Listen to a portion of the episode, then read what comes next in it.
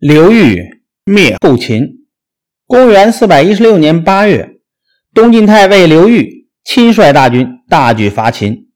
冀州刺史王忠德督前锋主军自彭城经泗水北进，自举野泽入黄河。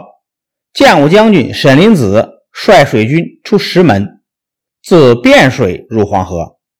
龙骧将军王镇恶、冠军将军谭刀济率步骑自淮肥向许洛。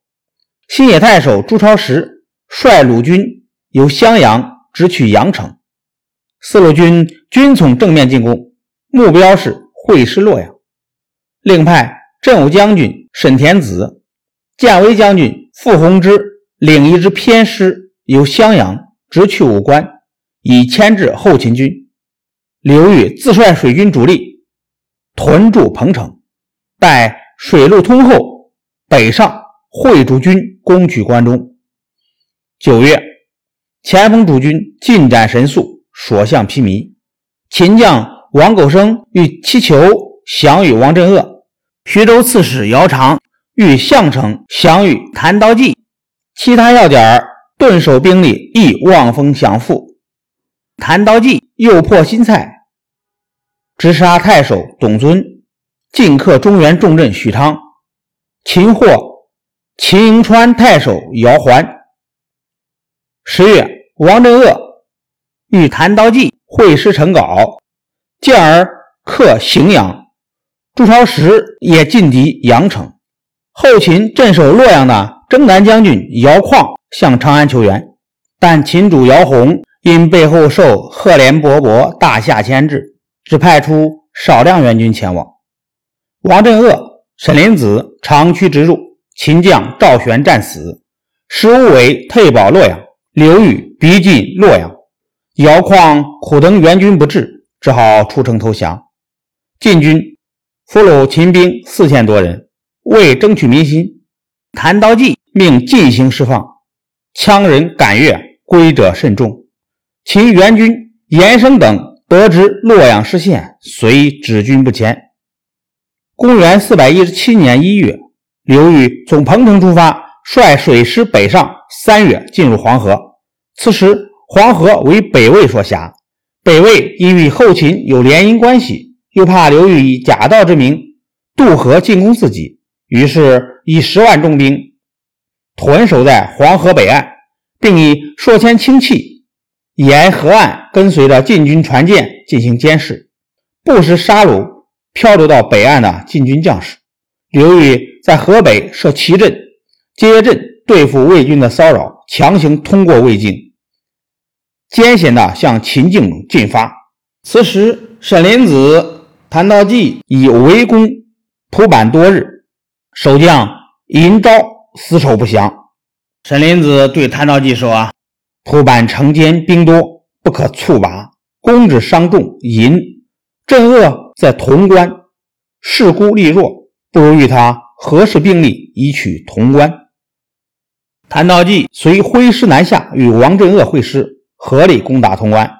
三月，攻占潼关，大败秦军，斩获以千计，迫使秦将秦鲁公姚绍退据定城，据险据守。此后。晋军与秦军在定城相持达五个月之久。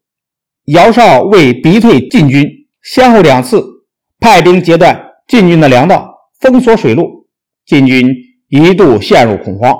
沈林子一面用铿锵话语激励军士以安军心，一面向刘裕求援，但刘裕受魏军牵制，无力分兵援助。危急之下。北方人民挺身而出，他们感激刘裕来解放他们，自发的敬送义租，终于使潼关禁军转危为安。姚绍不肯罢休，再次遣长史姚卡、豫速将军安鸾、护军姚墨吕、河东太守唐晓芳率众两千进去黄河北岸救援，设立河防，以断绝王谭的粮源。但被沈林子击破，将士被杀殆尽。姚绍受此打击，病发身亡。东平公姚赞带着行使兵权，引兵恭喜沈林子被击退。七月，刘裕率军抵陕县，部署第二阶段战略。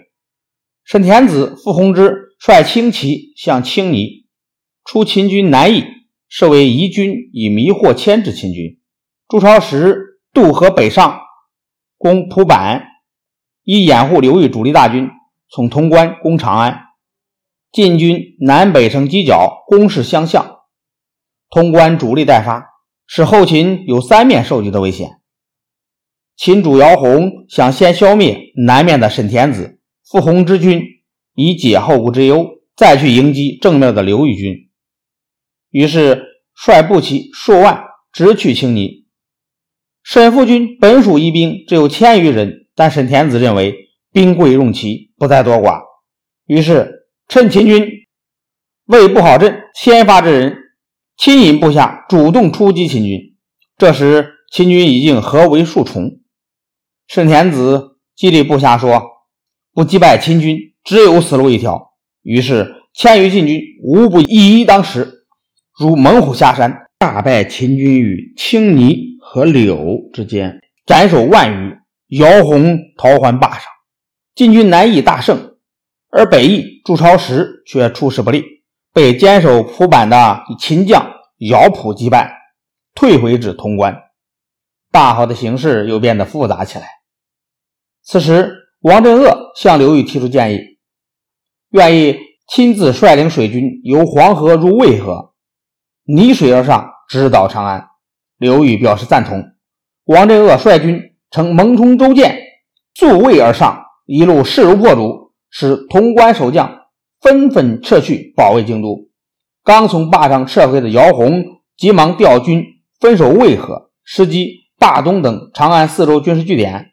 自己率军据守长安城西的逍遥园。八月二十三日，王镇恶军抵达渭桥后，弃舟登岸，因水流湍急，所乘大小船只都被水冲走，晋军已经没有退路。王镇恶激励士卒说：“只有拼力死战，才可死里逃生。”王镇恶身先士卒，麾下将士皆奋不顾身，大破秦姚疲军。姚宏与姚赞引兵来救，与姚丕部败退，自相践踏，不战而溃。姚宏单骑还攻，王镇恶自平树门攻入长安。二十四日，姚宏出降，后秦灭亡。